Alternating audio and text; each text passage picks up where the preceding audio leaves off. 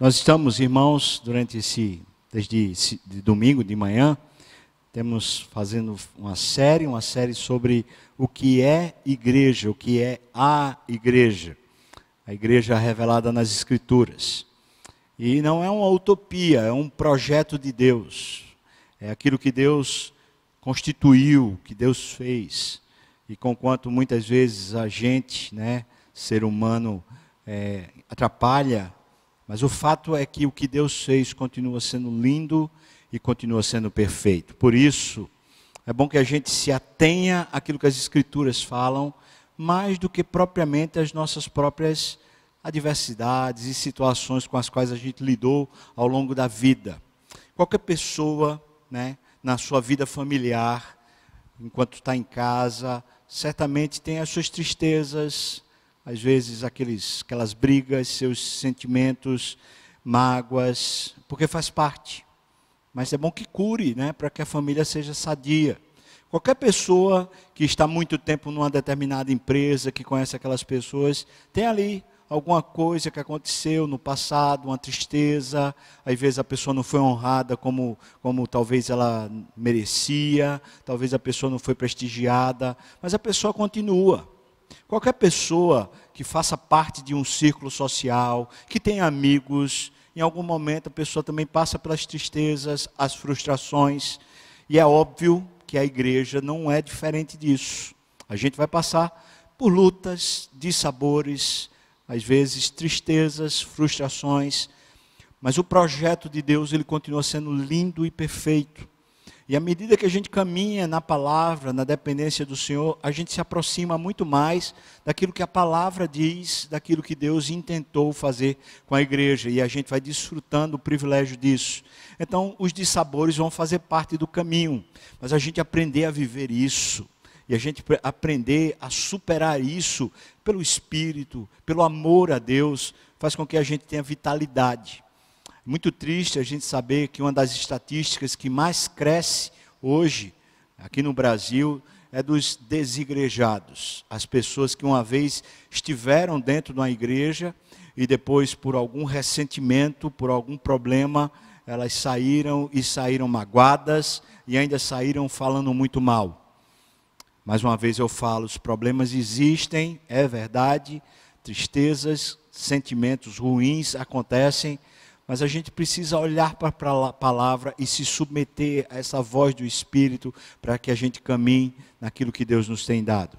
O que temos visto até agora? Nós temos visto a igreja no Velho Testamento, vimos isso no domingo pela manhã, nessa série, e que aprendemos naquele sermão foi a igreja no Velho Testamento, no Antigo Testamento, era essencialmente viver com Deus, era estar submetido e aprendendo a palavra de Deus, era a prática da oração, tanto comunitária como também a prática da oração pessoal, e era, especialmente depois do templo e da sinagoga, era uma expressão comunitária, era onde o pessoal se reunia para resolver seus problemas, os problemas da comunidade eram resolvidos ali através dos dos sábios, através dos homens mais velhos, dos anciãos, que estavam ali justamente para, através da Bíblia, trazer luz, trazer um, um juízo, um julgamento a respeito das questões. Era assim que se resolvia.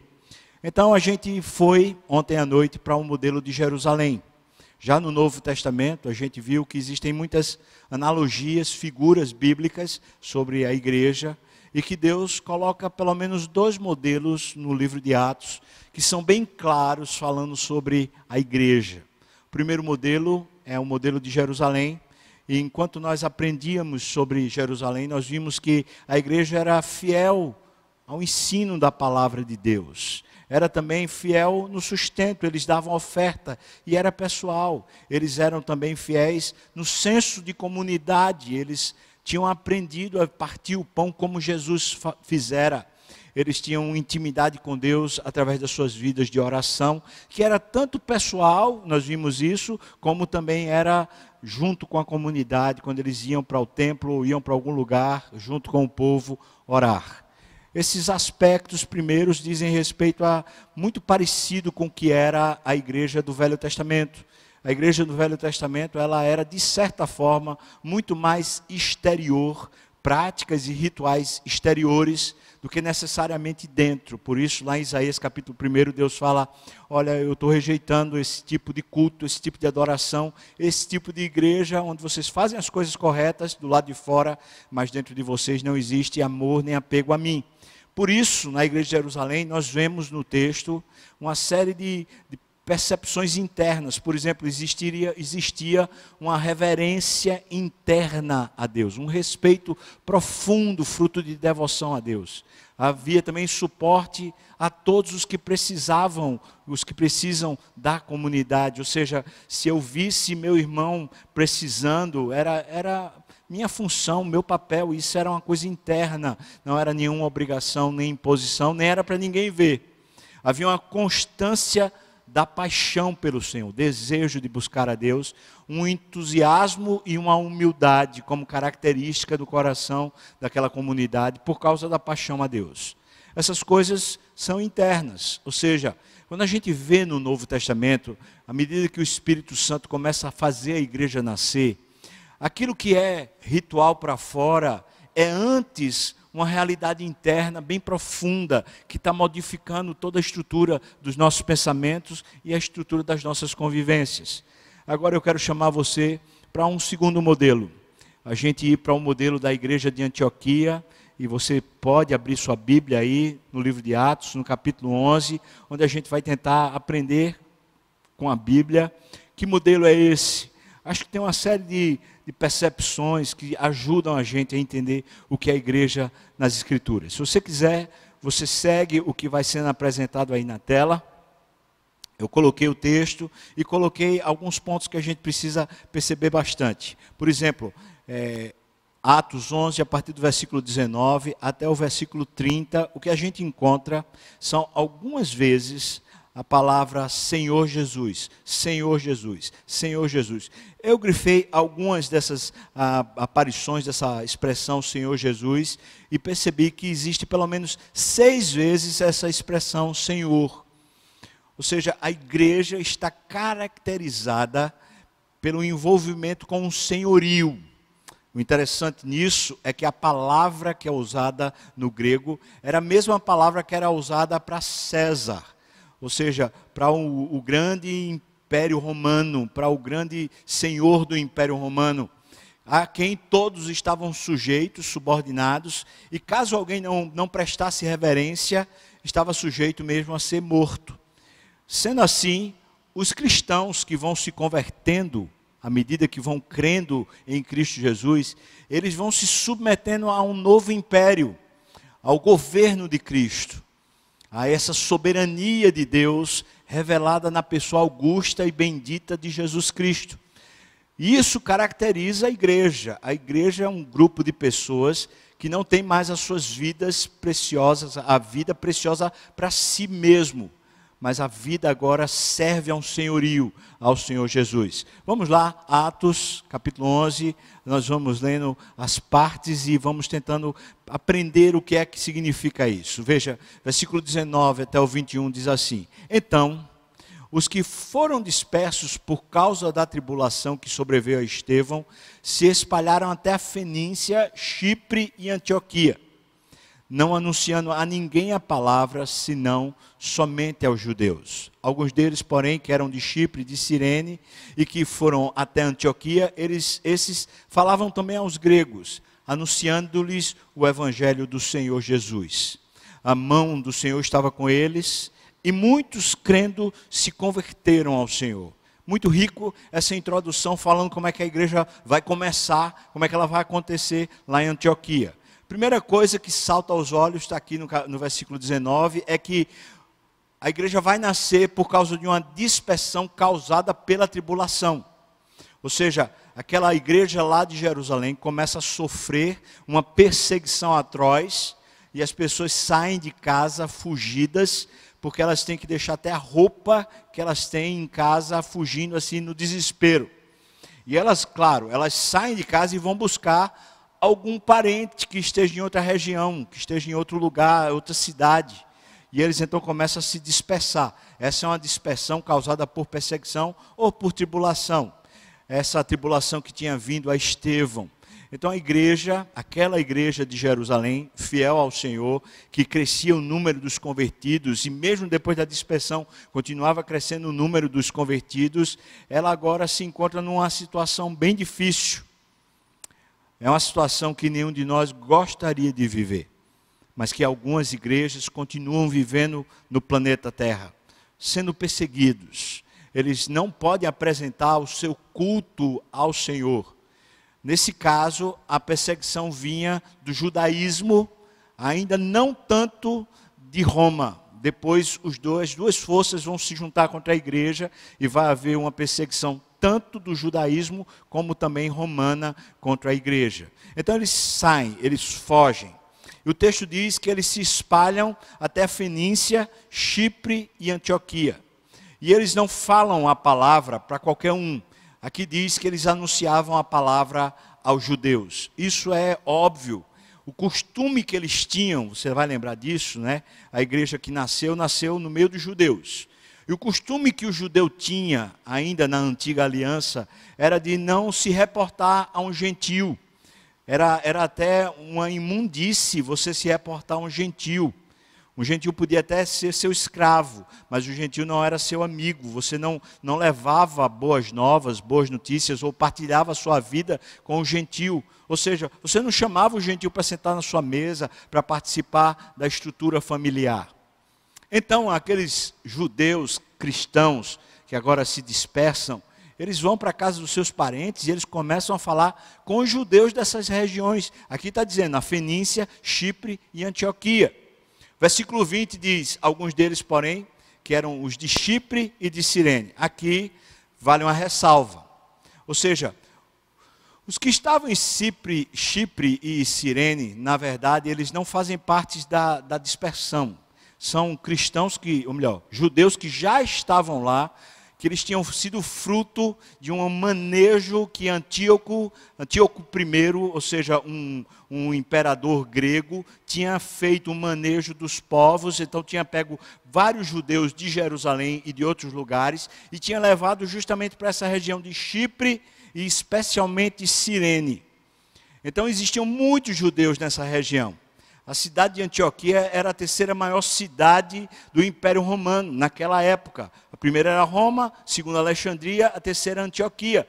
Então, no entorno de Antioquia existia muitos judeus que tinham sido dispersos, espalhados desde Antíoco, que era ainda o imperador grego. Sendo assim, quando os dispersos de Jerusalém chegaram nos judeus de Chipre e Cirene, os que começaram a crer que moravam naquele lugar, eles não tinham aquele velho costume dos judeus de não se reportar aos gentios. Por que isso? Porque os judeus que não se reportavam aos gentios eram normalmente aqueles que estavam lá em Jerusalém. Os que estavam mais distantes de Jerusalém, eles não tinham esse hábito tão forte. O que é que acontece? Eles começam a falar também para os gentios, anunciando aos gregos, aqui a expressão né, que ele usa é aos gregos, que são gentios, anunciando-lhes o evangelho, veja só, do Senhor Jesus. Ou seja, não era simplesmente um conceito de salvação para que você se sinta bem. Era um conceito de salvação para que você estivesse debaixo de um novo governo. É isso que começa a ser anunciado para aqueles que começam a se converter. Diz o versículo 21, a mão do Senhor estava com eles, ou seja, Deus era quem conduzia eles com a sua mão poderosa, e muitos que começaram a crer se converteram, e aí a expressão é linda, porque se converteram ao senhorio de Deus. Ou seja, eles não se convertem a um conceito de que Deus existe, de que Deus é Senhor, mas eles se convertem de coração ao comando de Deus. Isso é muito prático. Isso não é tão filosófico, ou seja, não é só saber, mas agora existe uma submissão, uma entrega ao governo de Deus. Por isso a gente poderia dizer que logo nesse começo, antes mesmo da igreja se tornar igreja, o que a gente encontra é palavra e evangelização. E isso tudo sujeito ao senhorio de Deus, ao senhorio de Jesus. Os que foram dispersos estão submissos ao senhorio de Jesus, e aqueles que vão, vão se convertendo, se convertem ao senhorio do Senhor Jesus, ou seja, a palavra era fiel, apresentando Jesus no Velho Testamento, como havia lá em Jerusalém, e à medida que as pessoas entendiam que Jesus era o Deus que se fez carne e que as substituiu lá na cruz, morrendo a morte deles, o sacrifício de Jesus era como o Cordeiro de Deus que tira o pecado do mundo. À medida que as pessoas criam nisso, elas pensavam assim: ele morreu pela minha, pelo meu pecado. Agora eu não tenho mais uma vida que seja minha, porque ele pegou a minha velha vida e matou ela na cruz. Agora eu vivo a vida dele. Agora ele pode me comandar e mandar na minha vida do jeito que quiser. Eu quero já fazer uma aplicação aqui. Veja, irmãos, aqueles cristãos, aqueles crentes, aqueles, aquelas pessoas de Jerusalém, elas estão passando por um momento de muita tribulação. E ninguém vai ser ingênuo de pensar que eles estão saindo e rindo.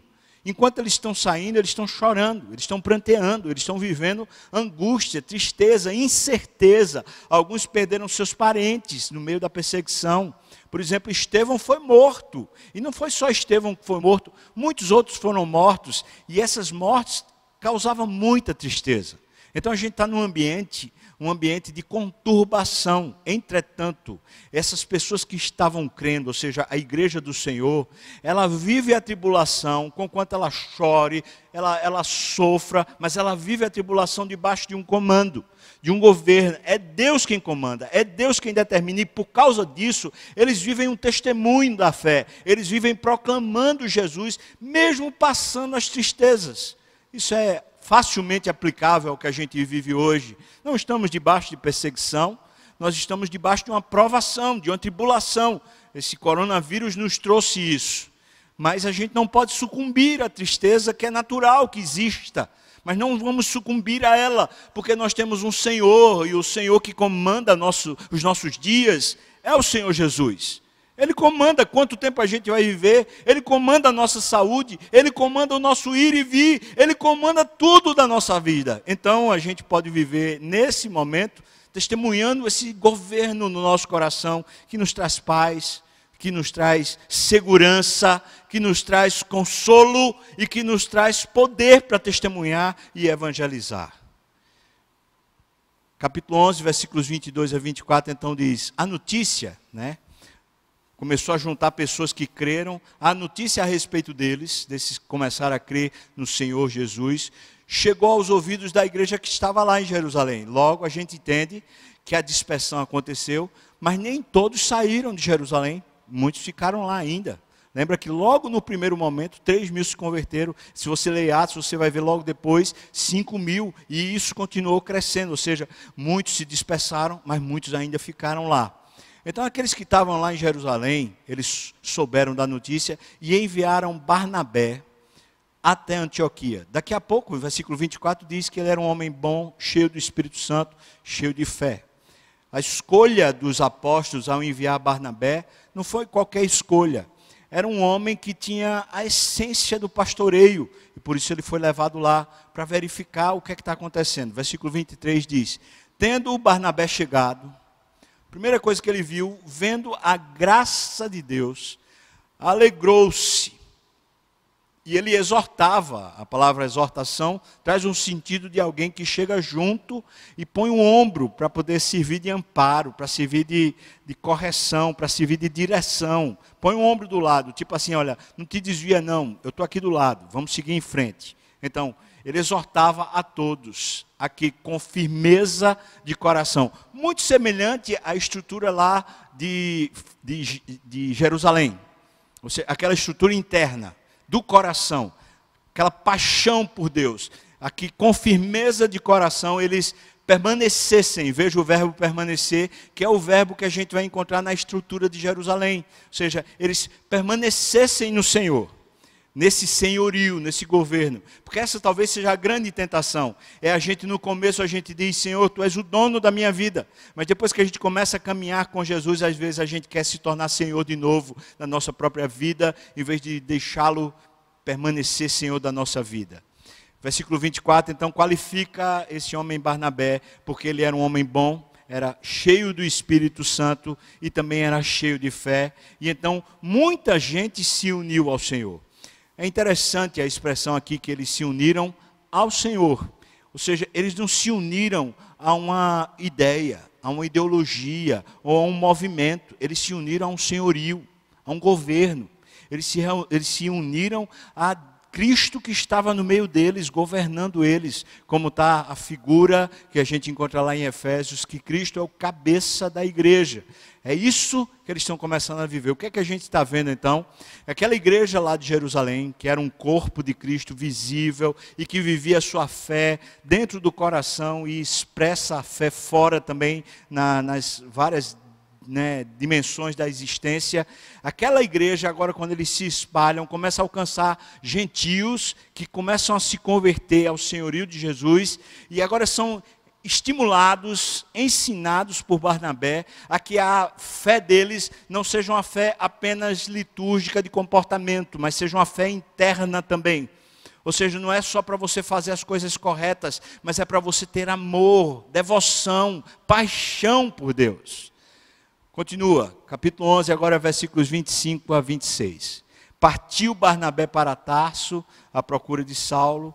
Barnabé olhou e falou: Essa tarefa aqui está grande demais e está fora daquilo que eu consigo. Eu, eu sou uma pessoa que ajuda as pessoas exortando elas, andando ombro a ombro. Mas eu estou precisando de alguém que comece a ensinar a essa multidão de pessoas que está tá começando a se converter. Partiu Barnabé para Tarso à procura de Saulo. Saulo é aquele que perseguia a igreja, mas que tinha se convertido. No capítulo 9 de Atos, a gente vê a conversão dele. Então, versículo 26. Tendo-o encontrado, pegou Saulo e levou ele até Antioquia. Diz o texto assim: e por todo um ano, veja que coisa linda, eles se reuniram naquela igreja e eles ensinaram numerosa multidão. Não pensa assim que cada dia era uma multidão diferente. Não é isso que o texto está insinuando para nós. O que está dizendo é que durante o espaço de um ano, todos os dias eles se reuniam e as pessoas vinham. E as pessoas vinham, e aquelas que vinham começavam a chamar os outros, e os outros, e os outros, ou seja, a pessoa ia sendo impactada pela nova realidade de vida do Senhor Jesus governar, e isso começava a impactar a sociedade e mais pessoas vinham. Os mesmos vinham, vinham e mais pessoas vinham. Em Antioquia, o resultado disso em Antioquia, né, foram os discípulos, é, é linda a expressão discípulos e não simplesmente a expressão religiosos ou os da igreja, mas os discípulos, ou seja, aqueles que seguiam as instruções do mestre, que era o Senhor Jesus, foram os discípulos pela primeira vez na história chamados de cristãos. E você sabe a referência cristãos a que significa? Significa uma, uma presença de Cristo no meio deles. Era um Cristo que era visível no meio deles. É essa expressão cristãos. Então a gente vê como marca. O que é a marca dessa igreja que está nascendo e já nasce debaixo do senhorio de Jesus? Era palavra, era ensino, era discipulado. Que a gente poderia resumir isso tudo na mesma coisa. Ou seja, havia fidelidade à palavra. As pessoas realmente estavam interessadas na palavra de Deus. Quem se convertia queria conhecer a palavra de Deus. Não era só para se sentir bem, era para conhecer Jesus e conhecer a Deus. Isso é igreja, é quando o movimento que acontece, quando as pessoas estão ávidas, é por buscar a Deus e conhecer a Deus, não por ter programas, não por ter atividades, não por fazer coisas, mas para conhecer a Deus. E é óbvio que isso vai, à medida que isso vai inundando a igreja, a igreja realiza obras. Mas a essência primeira, aquilo que realmente enche a vida da igreja, é essa vontade de conhecer Jesus e de conhecer o Senhor Deus. É por causa disso que eles são chamados de cristãos. É porque Cristo é valioso para eles. É que a palavra de Cristo, a palavra de Deus para eles é valiosa. Eles não tratam como se fosse simplesmente uma coisa a mais. Era o centro da vida deles à medida que eles se convertem ao senhorio de Jesus. Então o texto diz para nós que versículos 27 a 30 diz para nós: naqueles dias Veja que a circunstância está mudando um pouquinho o cenário. Diz: Naqueles dias, desceram alguns profetas de Jerusalém para Antioquia. Apresentando-se um deles, chamado Ágabo, veja que ele está falando pelo, pelo poder do Espírito. Ele dava a entender pelo Espírito Santo que estava para vir grande fome, olha a expressão, grande fome por todo o mundo. Não estava dizendo vai haver grande fome em Jerusalém. Está dizendo vai haver, vai, vai chegar fome e parece que o negócio vai pegar todo mundo. É como essa peste que está assolando. É sobre o mundo todo. Não era só sobre Jerusalém. A qual sobreveio, de fato, nos dias de Cláudio, o imperador. Versículo 29. Os discípulos, de novo a referência àqueles que seguem o mestre, estão interessados no conteúdo de Jesus, no que Jesus de fato fala e ensina, na pessoa dele. Os discípulos, cada um conforme as suas posses, resolveram enviar socorro aos irmãos que moravam na Judéia. E uma pergunta parece ser retórica, mas é boa para reflexão, é: ora, a fome não seria sobre todos? Então por que eles estão agora se preocupando com os que estão lá em Jerusalém?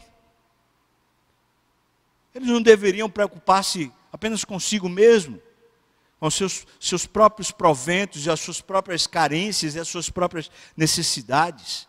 É que, irmãos, a essência do cristianismo, a essência de ser igreja, é que você vive para Deus. E que tudo que você tem pode ser usado por Deus para benefício de todos e não apenas para o seu próprio benefício. Então, quando eles viram a sentença que vinha pela profecia de Ágabo, eles pensaram: meu Deus, e os nossos irmãos lá de Jerusalém, a gente vai ajudá-los. Eles já sabiam que lá em Jerusalém, à medida que alguém tinha necessidade, eles tentavam suprir e abençoar uns aos outros. Então eles pensaram: a gente vai fazer a mesma coisa, a gente vai ajudá-los e fortalecer os nossos irmãos que estão lá, porque eles estão debaixo de perseguição. Perseguição essa que ainda não chegou a nós, mas certamente já chegou a eles, então a gente vai abençoá-los. Diz aqui o versículo 30: o que eles com efeito fizeram? Eles levantaram oferta e enviando-os aos presbíteros, guarde isso. Veja, a oferta que foi levantada, ela não foi com um destino assim meio que incerto, foi a liderança da igreja, enviando a oferta aos presbíteros por intermédio, ou seja, as pessoas que foram levar a oferta eram as pessoas de confiança, era Barnabé e Saulo, que eram os dois líderes que estavam ensinando a palavra de Deus na igreja. Veja, Barnabé e Saulo não foram alvos da oferta.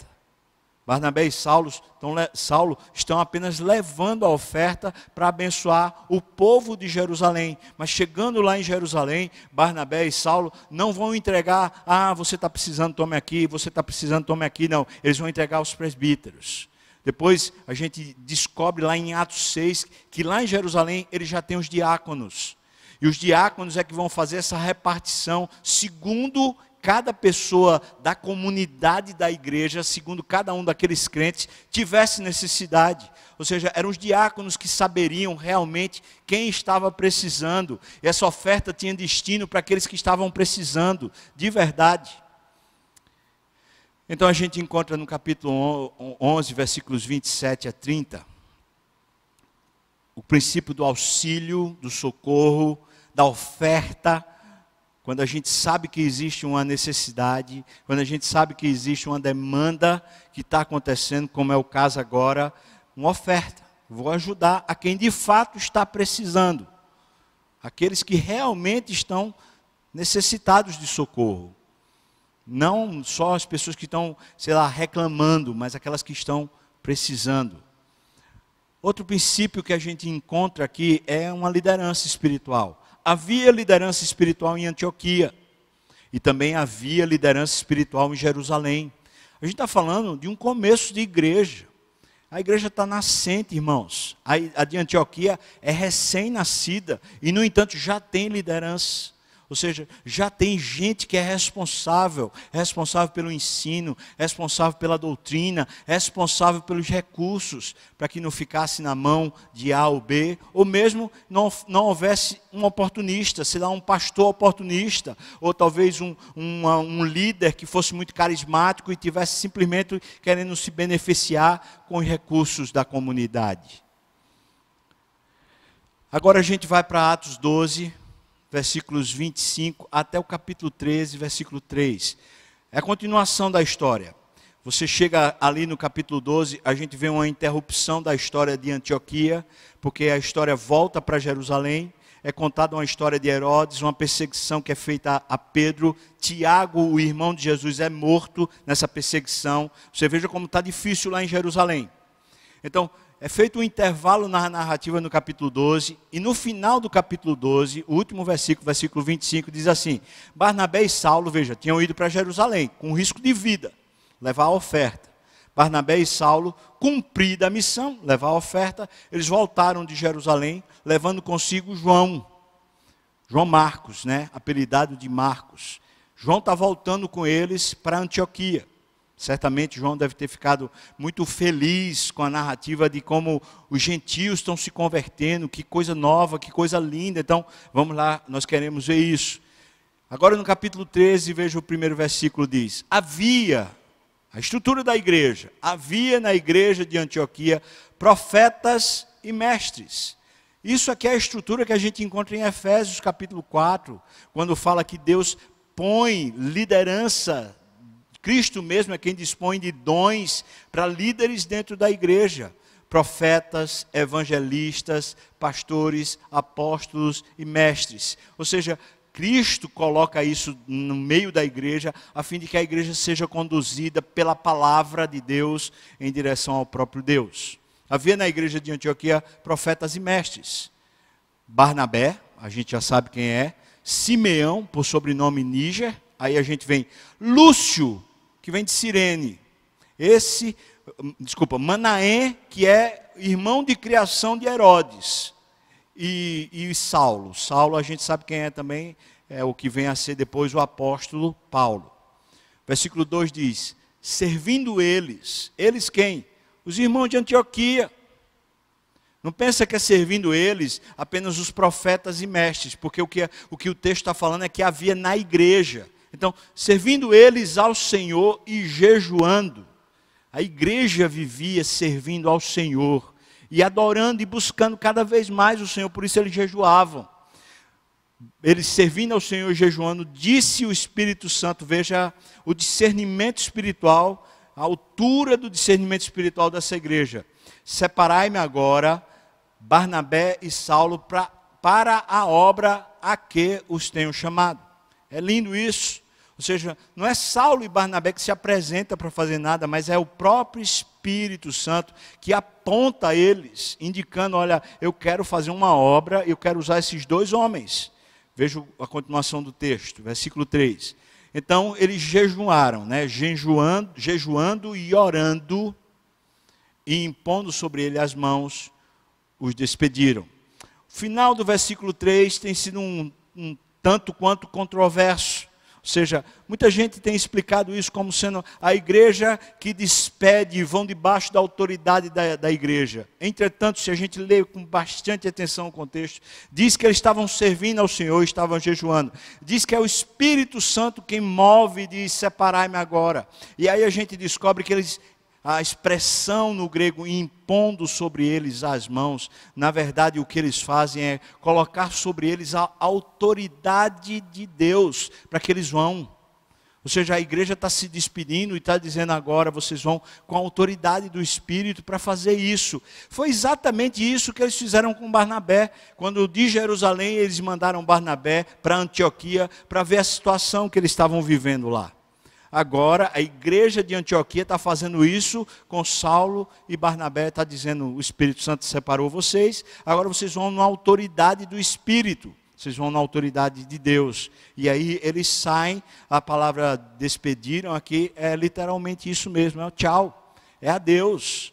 Eles não sabiam se esses dois iam voltar, se eles morreriam no, no, no processo. Então eles simplesmente estão se despedindo, dizendo: olha, adeus que é que a gente está vendo aqui nesse modelo da igreja? Uma liderança espiritual, de fato espiritual.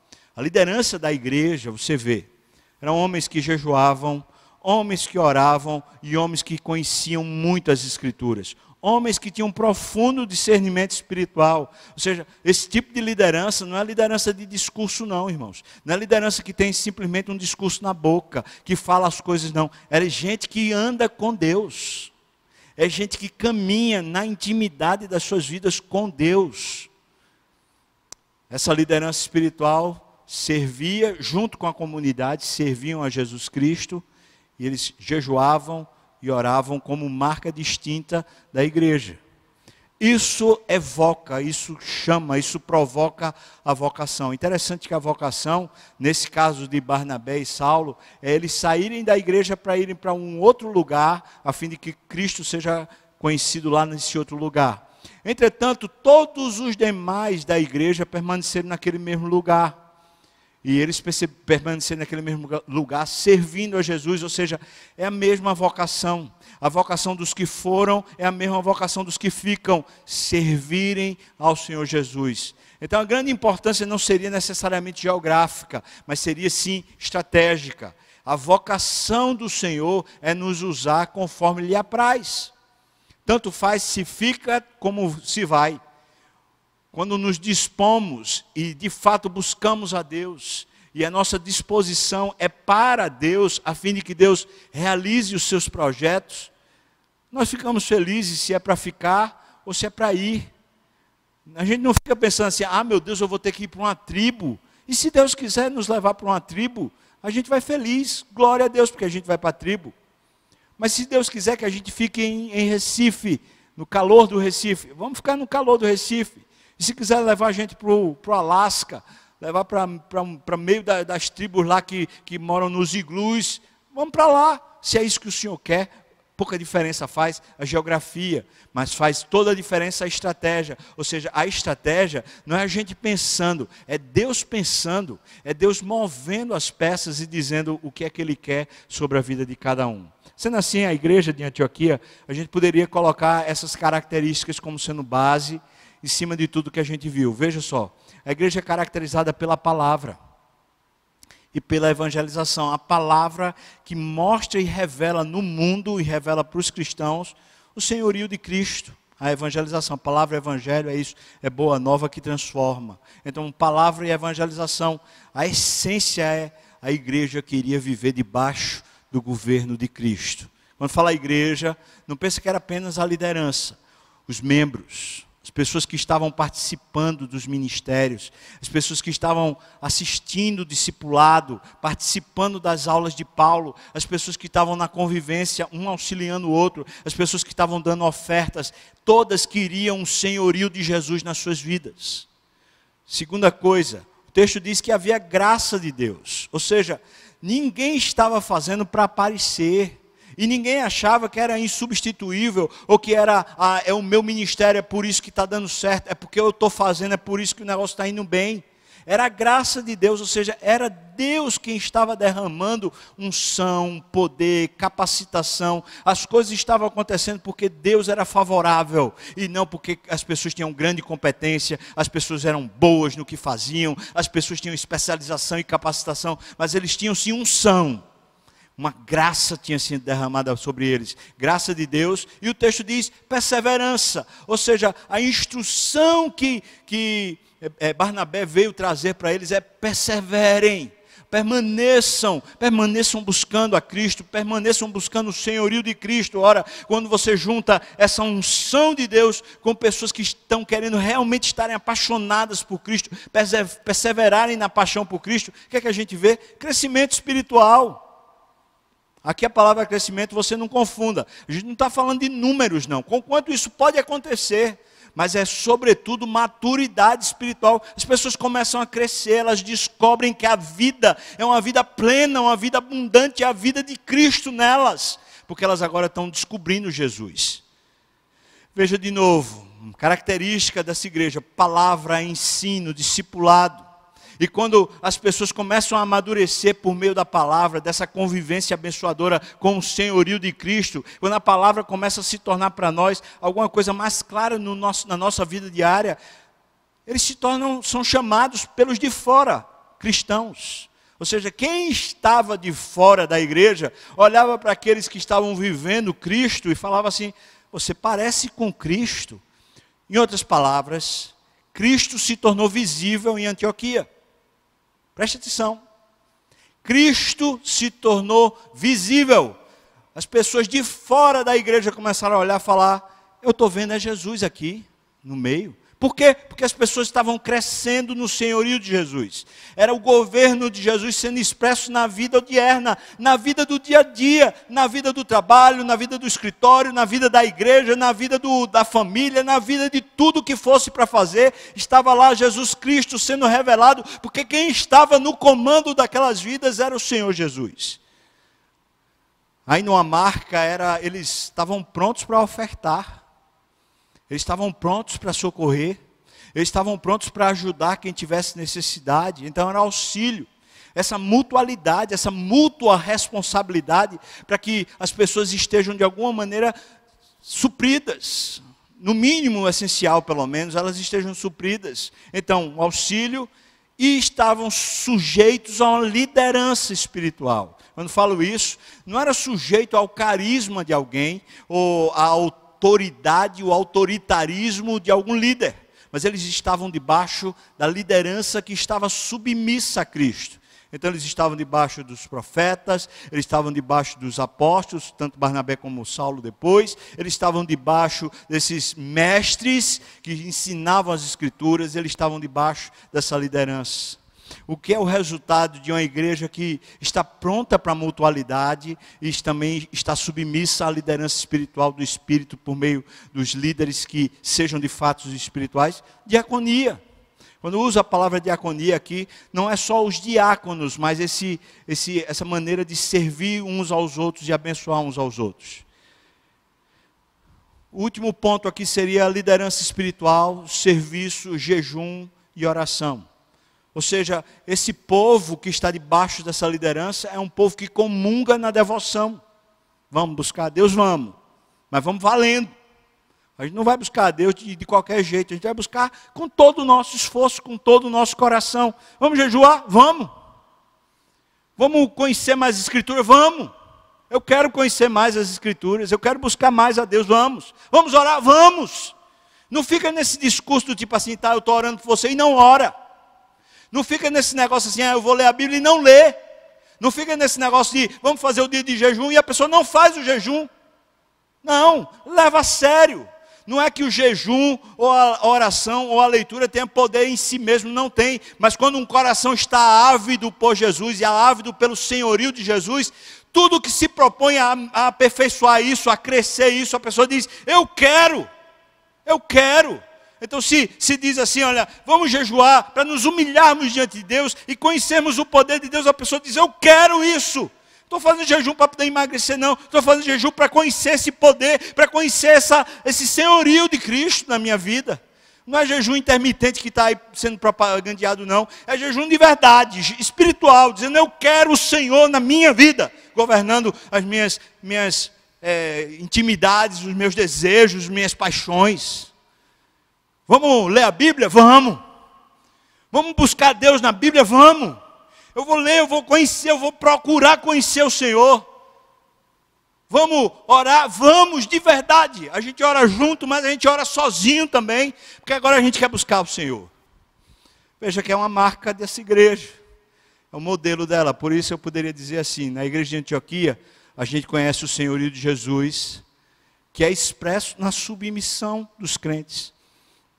Não entenda mal, não, irmão. Não estou falando aqui submissão porque eles eram um bocado de gente que não pensava, alienado, nada disso que o texto está mostrando para a gente na história. É que se, se Jesus é o Senhor, a nossa missão pessoal está submissa à missão dele. Então, qual for o projeto dele, a gente está dentro. A gente não fica dizendo, Deus, por favor, abençoa o meu projeto, mas a gente diz, Senhor, qual é o teu projeto? Porque eu quero estar dentro que o Senhor quiser, eu quero. Segunda característica, diz o texto, crescimento. Eles foram chamados de cristãos. Havia mais e mais convertidos a cada reunião. Por que isso estava acontecendo? Porque as pessoas queriam Deus, então eles começaram a amadurecer espiritualmente. Eles liam a palavra, eles jejuavam, eles oravam, eles começaram a ter maturidade espiritual. Irmão, vou dizer uma coisa para você: você ter muito tempo de igreja não torna você maduro espiritualmente. Torna você talvez com uma, uma cadeira cativa na igreja, mas você não amadurece, porque o que amadurece é buscar a Deus de verdade. Eu não estou falando que é o seu empenho, mas é o seu coração. Você dizer, eu quero Deus. Isso começa a amadurecer você. Outra marca, eles são chamados de cristão. Eles são chamados de cristão porque o mundo começa a ver Cristo, ver Deus na vida deles. Ou seja, o Deus invisível começou a ser visto na sociedade. Outra marca, diaconia. Ou seja, esse é um povo que está pronto para amparar um ao outro. Amparar os que estão mais carentes, os mais frágeis, os que estão debilitados, eles estão prontos. E isso tem uma forma organizada, como a gente viu no texto. Ou seja, não é simplesmente eu fazer de qualquer jeito, mas eu vou fazer à medida que eu vou, vá percebendo espiritualmente isso. E além disso, estarei submisso às lideranças espirituais que estão sobre mim. Por último, vocação. O povo de Deus passou a viver sua vocação. Os crentes que estavam em Antioquia e permaneceram em Antioquia viviam para o Senhor Jesus. E o Senhor Jesus também mobilizava por meio do Espírito crentes daquela igreja para irem para o mundo em outros lugares a fim de Cristo ser conhecido também em outras nações. Por isso eu coloquei aqui uma espécie de resumo, seria isso aqui. A igreja, no caso de Antioquia, é o povo que se submete ao governo de Cristo e cresce espiritualmente a cada desafio. Estavam debaixo de perseguição, de provação, estavam passando por problemas financeiros, eles crescem, eles crescem espiritualmente. Assim, à medida que eles crescem espiritualmente, Deus passa a ser visto na terra através, primeiro, da mutualidade. Eles são generosos uns com os outros, eles ajudam os outros não só a crescer espiritualmente, mas tem uma necessidade, vamos ajudar, vamos suportar, vamos fortalecer através da mutualidade e do serviço. Ou seja, eu, eu sirvo no hospital, eu sirvo numa repartição pública, eu sirvo num escritório, eu sirvo num gabinete pastoral, eu sirvo num púlpito, eu sirvo num, no Congresso Nacional, eu sirvo no. Onde você serve? Ali você serve a Cristo.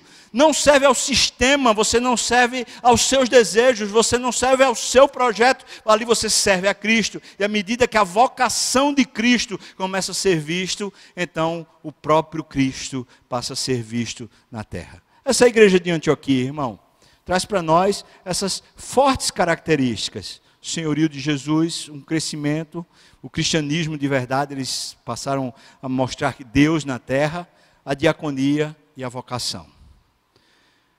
A igreja, seja qual for, sempre vai precisar continuar aprendendo. O tempo vai passando e a gente vai crescendo espiritualmente, a gente vai continuar aprendendo. Mas essas marcas precisam categorizar o povo de Deus. Amanhã eu vou falar sobre os desafios que Jesus faz à igreja. O último livro da Bíblia, em Apocalipse, Jesus Cristo faz um diagnóstico de sete igrejas. E quando ele faz o diagnóstico, ele fala sobre as virtudes e ele fala sobre as coisas que tem que melhorar. Amanhã eu quero chamar você para olhar a palavra de Cristo. E amanhã, no final, eu queria que a gente fizesse um resumão sobre tudo isso para que a gente tivesse lá os elementos essenciais que realmente caracterizam a igreja nas Escrituras. Eu espero que Deus nos edifique muito, para que a gente tire as impressões erradas da igreja, ou mesmo aquelas coisas que a gente gostaria que a igreja fosse, e a gente simplesmente se submetesse à instrução das Escrituras e a gente começasse a viver essa realidade linda que Deus preparou para a gente. Nós somos igreja. Nós somos o corpo de Cristo. Aleluia. Amém. Vamos orar, irmão. Você pode se, se colocar diante do Senhor. É, o pessoal do louvor pode vir para cá. Você quer se colocar diante do Senhor, dizendo para o Senhor aquilo que mais parece caracterizar a igreja de Antioquia. Senhor, faça da minha vida o que o Senhor quiser. Eu quero te conhecer mais, eu quero te amar mais, mas faça da minha vida o que o Senhor quiser. Você estaria hoje disponível para Deus lhe usar? Lhe usar do jeito que Ele quiser? Se tiver de correr risco, se tiver de ir para um país onde há uma grande perseguição, ou, ou mesmo que você tenha que correr risco aqui, né? talvez ir evangelizar uma comunidade dessas que é mais perigosa, correr risco aqui, talvez você vai ser mal compreendido no trabalho, vai ser mal compreendido nos seus, nos seus posicionamentos quando você falar no trabalho. Você está pronto para dizer, Senhor, usa-me. Eis a minha vida, Senhor. Eu quero que seja a tua vida em mim. Governe, faça o que o Senhor quiser. Vamos orar, irmãos. Deus, esses homens e mulheres que a Bíblia conta para nós, que o Senhor fala na Sua palavra, conta a história de que eles não tinham a vida como se fosse valiosa para eles. Eles agora tinham a vida para o Senhor. Eles tinham entregado a vida para o Senhor. Senhor, nós queremos também entregar nossa vida para o Senhor. Mais uma vez eu quero dizer para o Senhor: toma a minha vida e faça o que o Senhor quiser da minha vida, Pai. Mas, Pai, agora contempla no coração de cada pessoa que me escuta, que participa desse culto. Vê se nesse coração também existe essa disposição.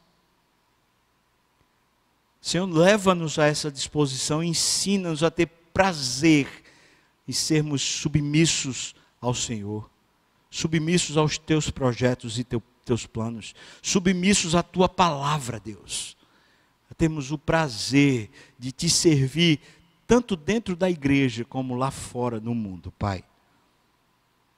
O Senhor nos use e por misericórdia, Deus, por graça, faça o teu nome conhecido na nossa vida, através da nossa vida, Senhor. Que pessoas possam olhar em nós e ver o teu filho e assim elas sejam salvas. Assim como aconteceu com aquele pastor no leito de hospital, numa UTI, finalmente descobriram que o Senhor está vivo, que o Senhor é poderoso, Pai. Faz assim conosco também, Pai, no meio da aflição, no meio do problema, que o Senhor nos conduza sempre a esse poder e a essa vida, Pai.